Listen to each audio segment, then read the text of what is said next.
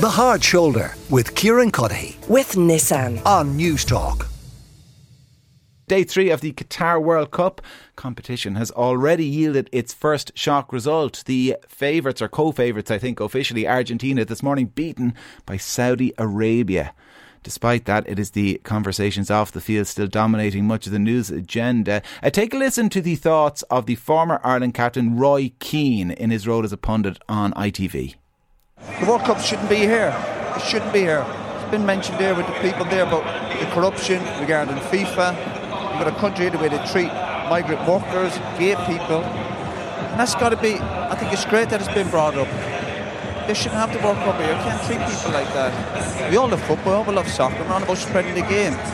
Just to dismiss human rights, flippantly that because of a football tournament, it's not right. It shouldn't be here.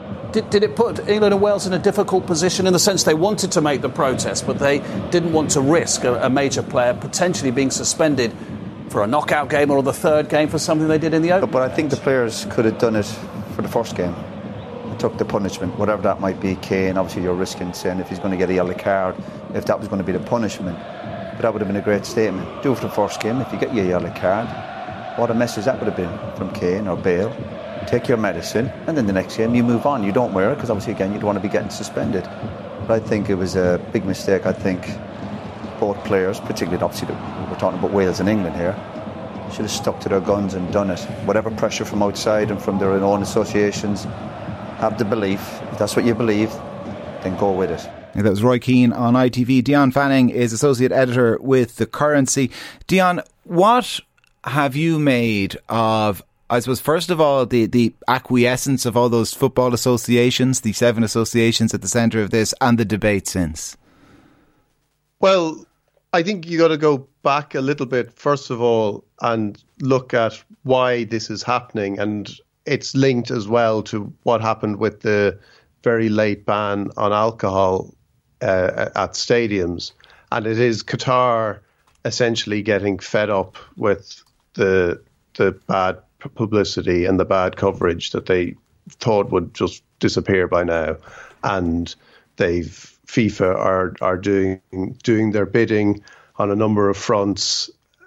Um, in a way that hasn't always been the case in other in other con- in other host countries, where you, you tend to see FIFA taking over you know, you famously you see famous stadiums being renamed, or you know, if they've or if they've got a sponsor attached to the name, they can't have that sponsor for the World Cup because FIFA take ownership of everything, um, and and that's the context in which it happened. Having said that, the way the associations back down, it was.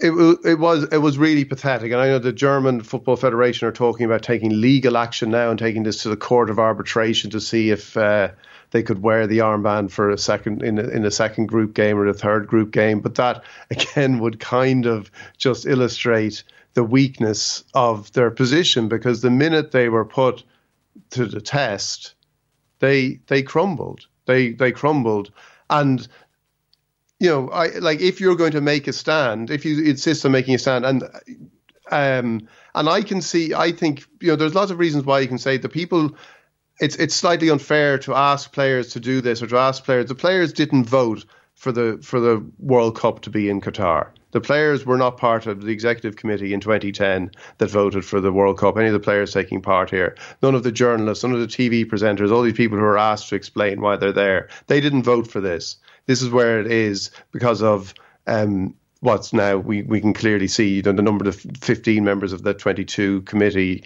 uh, various uh, indictments and bans and allegations made against them of that committee in 2010. They were the people who voted for it. They, they were the cause of it.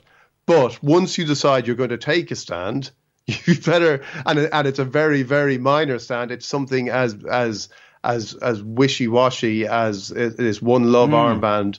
Once you decide to do that, you can't crumble when they decide you're going to give you a yellow card. Players get yellow cards for taking their shirts off in celebration.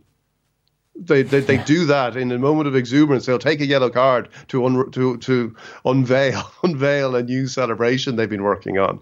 So if you believe in something like this, or if you believe in it to a, even to a small degree, you you take that chance. And also, I wonder if FIFA would even have done that. Now, the way they're going and the way they're uh, in in step with Qatar, they may well have done. Mm. But at the same time, they would have been taking making booking players for making a statement about uh, diversity and and uh, LGBTQ rights in in a country where where that is illegal. So it would have been a very very big statement by FIFA to do that. What what do you say to the arguments put forward by well I guess Gianni Infantino was the first really to do it on a global scale at the weekend but Graham Souness did it as well on ITV in response to Roy Keane I suppose it's kind of international whataboutery going back over the centuries even God, he even brought up the 800 years here. He said, you know, there's no country perfect, and even Britain isn't perfect. Look at Ireland.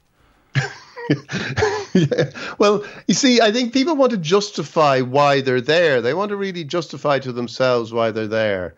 Um, and they're they're looking for reasons because they're asked questions. I would say to like Graham Souness doesn't have to justify really why he's there. Like, I don't think, I think the World Cup, as we're seeing, this will go, be going ahead. Now, maybe you can, like, there's different degrees of it. If you're, if you're working for uh, Qatar, if you're David Beckham, getting 150 million for work for, for being a, uh, an ambassador for Qatar, you do have to justify it. But the World Cup is here and, or is in Qatar, and that's where you have to, that's, that's where you are. You, you didn't vote for it, as I said.